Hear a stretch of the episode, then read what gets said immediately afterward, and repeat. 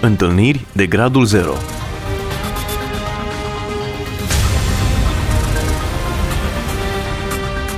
O emisiune realizată de Cristina Olariu.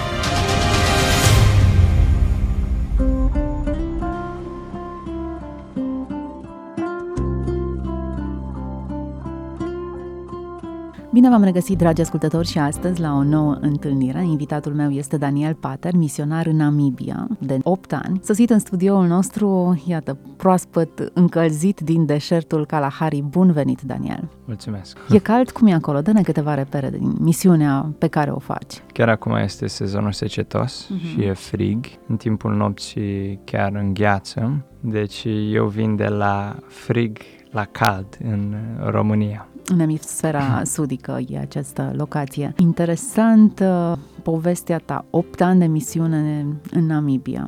Da, acum după o lipsă de 2 ani în țară, m-am decis să vin din nou, având o dorință aprinsă în inimă, să văd în special pe tineri aprinși pentru lucrarea lui Dumnezeu gândindu-te strict la această misiune sau da. în general? Ai venit da. să motivezi alți tineri să se implice alături de tine? Da. Bun, zine câteva lucruri, cu ce te confrunți acolo? Cred că cea mai mare confruntare sau cea mai mare provocare este să păstrezi focul lăuntric arzând pentru Dumnezeu și pentru lucrarea Lui.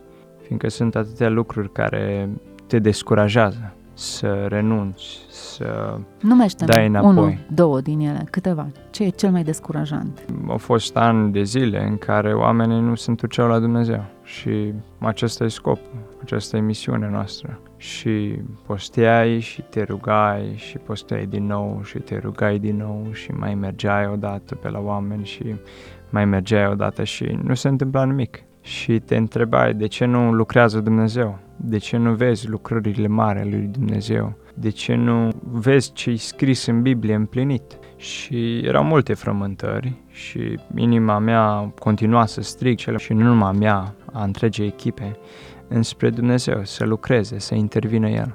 Deci asta este una dintre cele mai mari provocări, să păstrezi râvna așa înflăcărată pentru Dumnezeu. Ai depășit momentul sau sunteți tot în punctul acela? Am depășit, am depășit. Numai asta nu e o dată care vine și după aia trece. Vine constant prin fel și fel de lucruri care se întâmplă. Chiar vorbeam în baza de misiune că poți să scrii o carte într-o săptămână, fiindcă într-o săptămână se întâmplă foarte multe lucruri. Fiind diferite departamente de misiune, școala, administrație, baze de misiune, bucătăria, construcțiile, misiunea pe sate, lucrarea spirituală și în fiecare departament sunt fel și fel de provocări. În special când ne implicăm în lucrarea spirituală, să ne luptăm pentru mântuirea oamenilor, hai, toate se strică, toate se dau pe dos. Știu că acum noi avem în baza de misiune o grădină și anul ăsta nu știu ce duhuri au intrat în vaci, că își luau avânt și se izbeau în gard și își luau avânt și se izbeau din nou în gard. O spart gardul și spărgeau gardul în fiecare seară și intrau și mâncau porumbul. Ceea ce e grav pentru noi, fiindcă mâncarea lor de bază e porumbul. Dacă au porumb, fasole, ei sunt fericiți oamenii de acolo. Seară de seară trebuia să meargă băieții să le fugărească. Interesant. Și toate astea se întâmplă pe fondul mijlocirii voastre. Da, da. Îți se pare interesant. Dumnezeu e suveran și puternic pe tot pământul și totuși se întâmplă lucruri, mizerii de genul acesta copiilor lui care lucrează pentru el. E interesant, dar e și normal, fiindcă trebuie să fie un război și este un război pe care, care trebuie luptat. Și dacă n-ar fi împotriviri, atunci ar putea să spui, chiar să spui o, un semn de întrebare. Bună perspectivă. Hai să mergem puțin spre povestea ta, pentru că suntem la o emisiune Întâlniri de Gradul Zero. Am vrea să aflăm mai multe lucruri și experiențe în care tu l-ai văzut și ai văzut intervenția lui Dumnezeu. Asupra cărui moment ai vrea să ne oprim? Cred că aș vrea să împărtășesc mai multe evenimente care s-au întâmplat. Uh-huh. Sunt uh, unul dintre liderii care se ocupă de departamentul de misiune pe sate. Baza de misiune este în jurul a peste 50 de sate și ne implicăm constant, adică mergem de luni, marți până vineri, sâmbătă, în fiecare săptămână și duminică mergem în zonă. Aș vrea să citesc un pasaj din uh, Psalmul 12 care vorbește despre ceea ce se întâmplă acum în Kalahari. Pentru că cei nenorociți sunt asupriți și pentru că săracii gem, acum zice Domnul, mă scol și aduc mântuire celor asupriți. Psalmul 12 cu 5. Vreau să spun în câteva cuvinte cum nenorociții sunt asupriți și cum Dumnezeu acum, cu adevărat, se împlinesc cuvintele acestea, se scoală și aduce mântuire. Kalahari înseamnă marea însetare, marele pustiu. Și așa este cu adevărat un mare pustiu lăuntric. Și sunt multe suflete care strigă și gem în lăuntrul lor după speranță, după ajutor. Știu că nu odată ne-au zis oamenii, când mai veniți pe la noi să avem biserică, să ne rugăm? Că noi vrem să avem biserică la noi în sat, noi vrem să ne rugăm. Ei sunt creștini? Ei au auzit despre un așa numit Iesu, Isus, dar nu îl cunosc cu adevărat, fiindcă trăiesc ca niște păgâni, practică ocultismul și nu fac diferență între ceea ce îi adevărata religie și ceea ce îi ocultism.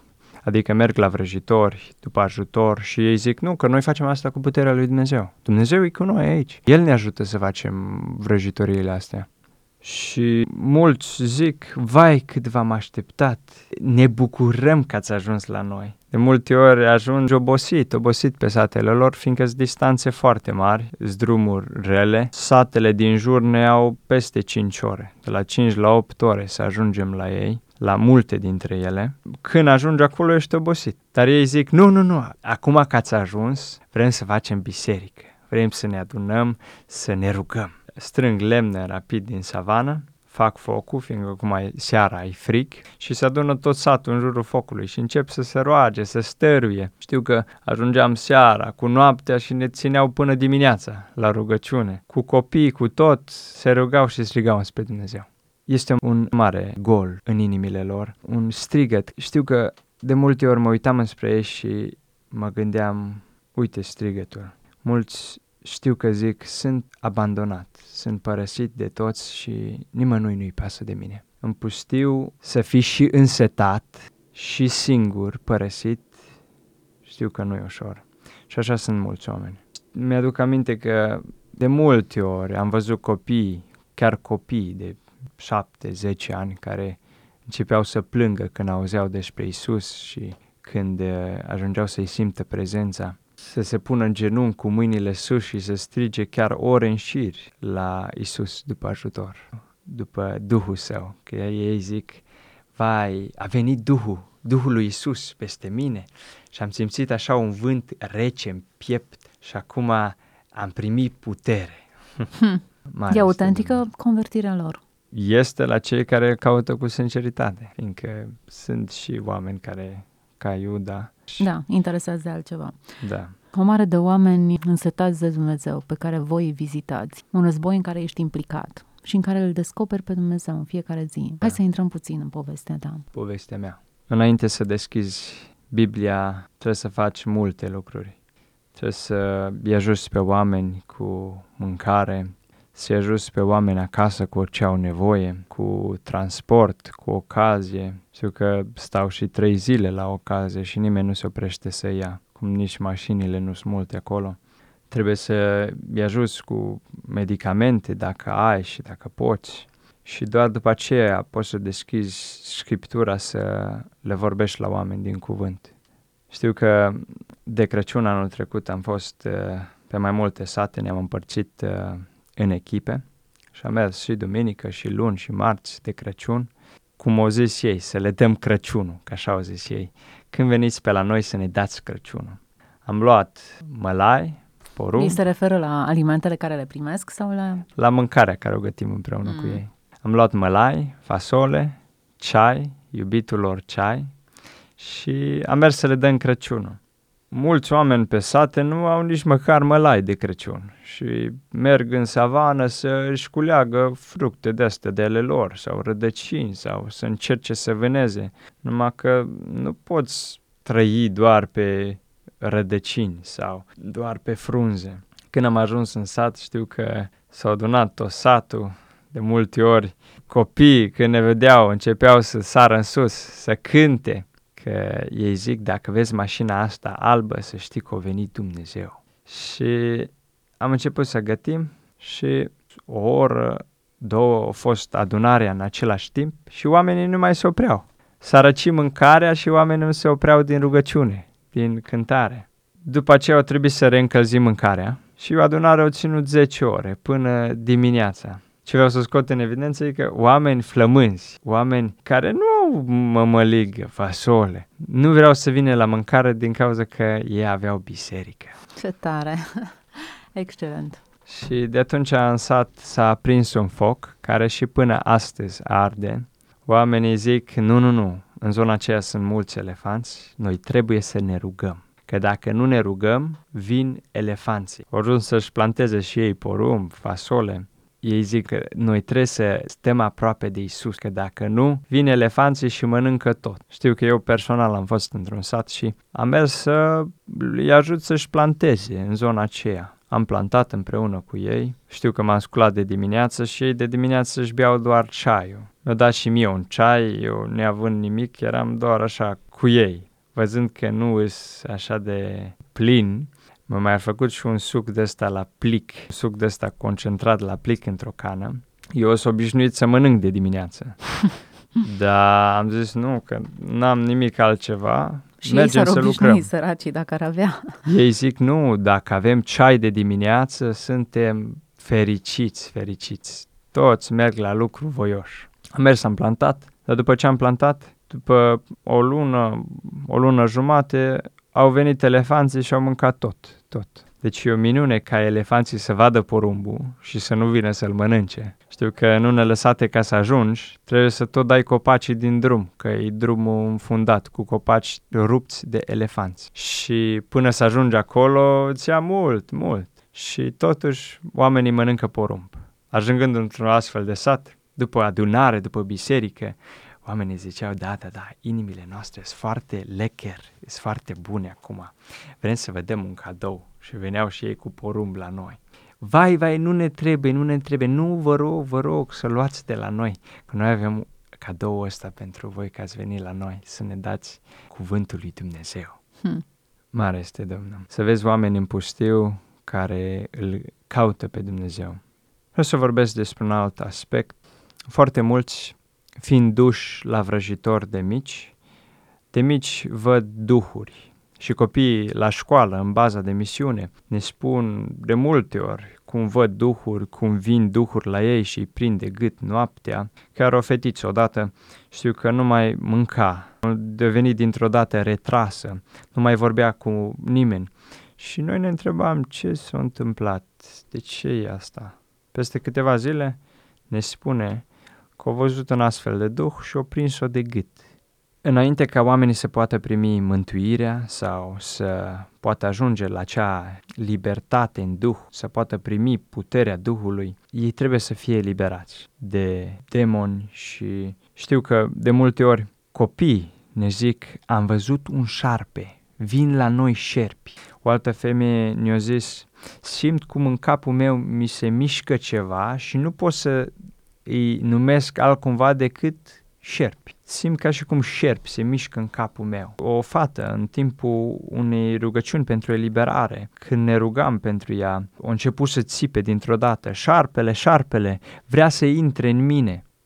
O altă dată, când am mers într-un sat, o femeie, nu știu de unde a auzit ea despre post, în pustiu, în savană, departe, a început să postească 21 de zile pentru ea și copilul ei, care erau chinuiți de niște duhuri. Ea au primit ceva de la un vrăjitor și s-a spălat pe ea și pe copilul ei cu acea soluție și îi se făceau odată la câteva zile pete albe pe corp și erau chinuiți de duhul ăsta. A început să postească vrând să fie eliberată, fiindcă a auzit ea că este un Dumnezeu, un Isus, care poate să te elibereze. Acolo puterea vrăjitorilor este foarte mare. Mulți chiar mor prin vrăjile acestea. Și atunci și speriată fiind, a început să postească. Am ajuns în sat și a venit la noi, s-a mărturisit și a spus, nu, eu sunt în post, în rugăciune, pentru eliberarea mea și a copilului meu.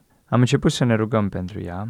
Ea a fost eliberată mai ușor, dar copilul ei, un chiștoc de copil, nu știu dacă avea 5 ani, abia putea vorbi. Zice, simt ceva în stomacul meu și vine până aici la piept și după aia se agață, dar nu iese afară. Și chiar el, copil micuț fiind, a putut simți. Insistând, rugându-ne în continuare, după un timp, a mers la toaletă, a avut diaree și a fost eliberat. Chiar copilul putea să spună că nu, sunt liber, sunt eliberat. Unii uh, vomită, alții merg la toaletă, au diaree, alții scot sunete mai ciudate și astfel sunt uh, eliberați. Ce vreau să spun e că, cu adevărat, Domnul este la lucru și aduce mântuire celor asupriți. Mult mă rugam și suspineam în lăuntru meu și spuneam, Doamne, destul a stăpânit cel rău peste aceste popoare. Destul și-a bătut cel rău joc de ele. Generație după generație a ajuns în iad. A sosit vremea să intervii. A sosit vremea să lucrezi. Eram deznădăjduit, an la rând chiar, fiindcă nu vedeam cuvântul Domnului împlinit. Nu vedeam promisiunile Domnului împlinite. Cuvântul Domnului spune că în vremurile din urmă El va turna din Duhul Său cel Sfânt. Și eu nu vedeam asta întâmplându-se. Mai mai degrabă vedeam biserica cuprinsă de o neputință, de o slăbiciune, de o frică și era ocărită de cel rău. Cel rău stătea și râdea la uh, faptul că biserica tremură în fața lui. Și eram scribit de aceasta și spuneam, Doamne, dă-ne Tu puterea Ta. Scriptura Ta zice că o vei face în vremurile din urmă. Și pot să zic că aceasta Dumnezeu a făcut și continuă să facă acolo în Kalahari, atât peste noi, românii, cât și peste localnici. Câți lucrători sunteți acolo? În jur de 30 constant. Sunt uh, tineri în special care vin și pleacă, dar suntem în jur de 30. Pe sate știu că am început stăruințele. Iarna noi ne adunăm sub copaci.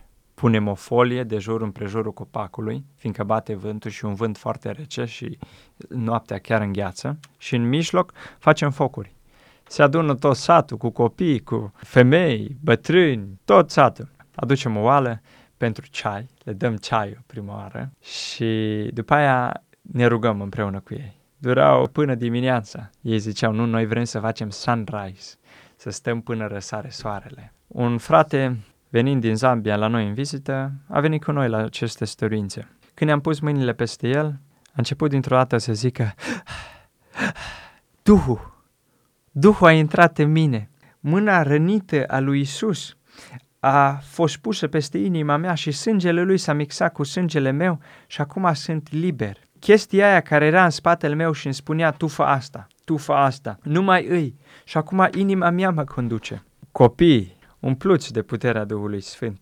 Ei chiar mult stăruie, fiindcă văd o mare, cum să zic, văd că sunt uh, biruiți de tot felul de pofte.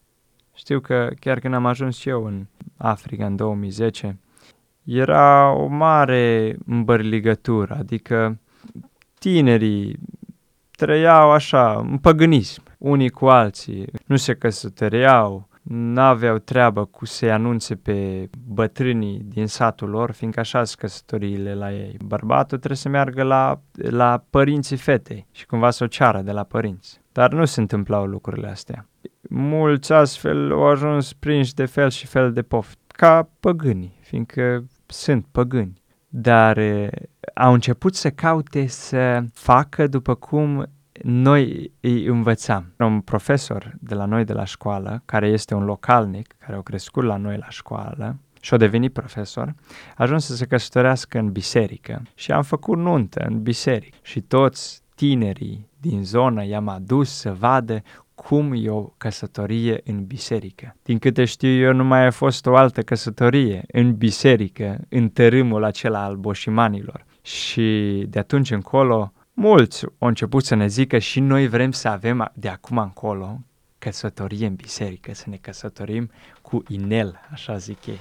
Hmm. Că dacă te căsătorești în biserică, ai inel. Dacă te căsătorești tradițional, nu ai inel. Și așa tinerii, după ce sunt botezați cu Duhul Sfânt, au putere să nu mai trăiască ca păgânii, unii cu alții doar așa, că eu așa le explic despre curvie. Ei n-au cuvântul curvie. Eu le spun, vedeți voi, acolo în țar cu de vaci. Taurul nu vine la vițea să zică vreau să mă căsătoresc astăzi cu tine. Ei numai trăiesc așa, ca și animalele. Viața care e în noi nu e o viață de vaci sau de câini. Noi suntem creați după chipul lui Dumnezeu. Noi avem valoare. De aia Dumnezeu ne învață cum să trăim. Mare este Domnul, mare este Domnul. Sunt agresivi oamenii aceștia? Sunt primitori? Care e specificul lor? Pentru ei este onoare ca noi, ca albi, să ne coborâm la nivelul lor, să mâncăm cu ei, să petrecem timp cu ei, să îi vizităm. Fiindcă asta nu se întâmpla și nu se întâmplă cu albii din țară. Sunt și albi din țară care sunt uh, uh, din coloniști, dar ei nu se coboară la nivelul lor sau petrece timp doar să, să povestească cu ei, să stea acasă cu ei, nu. Și din punctul ăsta de vedere sunt primitori și chiar se bucură când venim. Ei zic, cum sunt, cum sunt, au venit albii, au venit albii. Și de multe ori când ajungi în satele lor îi vezi dansând, cântând, că aud mașina că vine. Acolo fiind o mare liniște, o liniște de aia care parcă te asurzește, când aud mașina e o mare bucurie, o mare veselie pentru ei că venim la ei să-i vizităm. În Africa oamenii merg kilometri întregi și chiar uh, o zi întreagă să-și culeagă unele fructe care nu sunt fructe ca la noi, cirese sau altele. Și totuși mergând pe aici am văzut că oamenii calcă în picioare corcodușele care sunt în fața blocului. Și am observat de asemenea că deși oamenii aici în România au mult mai mult, totuși nu sunt fericiți, nu sunt împliniți. Cu adevărat, bucuria nu stă în ceea ce avem în afară, ci în ceea ce avem în lăuntru. Este o mare descoperire să-L descoperi pe Isus Hristos în lăuntru tău și El să locuiască în tine, căci El aduce cu adevărat adevărata fericire. Să știi că timpul zboară și că ne apropiem de încheiere. Eu cred că tu mai ai multă experiență de împărtășit. Aș vrea să ne lași câteva gânduri. Am observat că cel mai greu pentru tinerii din bază care vin în misiune este faptul că, în special cei din familia lor, îi descurajează să meargă în misiune. Ce faci tu în misiune? Tu nu ești pentru misiune. Orice altceva, dar nu Africa. Șerpi, elefanți, boli de astea ciudate, vai, niciun caz, în niciun caz. Și vin tineri și încep să plângă și zic, mama, tata, nu au vrut cu niciun chip să mă lasă să mă implic în lucrarea lui. Cu adevărat, moartea nu e decisă de mamba, de șerpi, de bolile astea africane sau de altceva, ci de Dumnezeu. Vreau cu respect să îndemn, în special părinții, mai mare bisericii, încurajați tinerii să se implice în lucrarea lui Dumnezeu, fie în Africa, din Africa, fie în Africa, din România, dar să se implice în lucrarea lui Dumnezeu, să trăiască pentru Dumnezeu. Cel mai sigur loc unde un tânăr poate să fie nu e în casa lui, nu având o carieră, nu având ceva sigur pe pământ, că nimic nu e sigur pe pământ, ci a fi în voia lui Dumnezeu, că atunci sunt în brațul lui Dumnezeu, când împlinesc voia lui Dumnezeu. Acesta este îndemnul meu.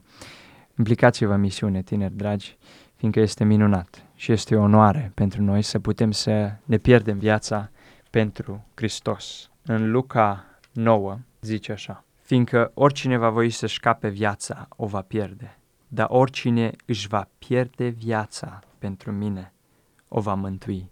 Dar cu adevărat nu este o pierdere. Oamenii zic că îți pierzi viitorul, îți distrugi viața, nu ești în regulă, ceva nu e în regulă cu tine. Dar nu e așa, e o onoare, e un privilegiu și pentru mine o mare bucurie să-mi pierd viața pentru Hristos, să îmi dau viața pentru Hristos. Și acesta este îndemnul meu. Haideți să ne pierdem viața pentru Hristos. Daniel, cred că cine nu e dispus să moară pentru Hristos, nu e dispus nici să trăiască. Da. Și cred că mai fericiți sunt oamenii care au pentru ce să moară. Da. Au un scop în viață, au un scop pentru care sunt dispuși să-și sacrifice viața, energia, timpul, resursele, tot. Cred că acesta e până la urmă esența unei vieți cu adevărat trăite. Da nu doar irosite, da. risipite. Apreciez foarte mult ceea ce faci, te purtăm în rugăciunile noastre și ne rugăm ca alți tineri, alți oameni chemați de Dumnezeu să ți se alăture și lucrarea aceasta să crească dincolo de limitele imaginației voastre. Da. Așa să fie. Amin. Dragi ascultători, alături de noi a fost Daniel Pater, misionar în Namibia, deșertul Kalahari, un om care a împărtășit cu noi câteva din provocările, puțin, așa, o fărâmă din provocările pe care le întâmpină, dar și din satisfacțiile, bucuriile pe care le experimentează un om plecat în câmpul de misiune, trimis de Dumnezeu, aflat exact în centrul voii lui Dumnezeu. Și sper că această mărturie să vă încurajeze și pe voi, să vă puneți la dispoziție viața și inima pentru el. Se merită. Să fiți binecuvântați! Întâlniri de gradul 0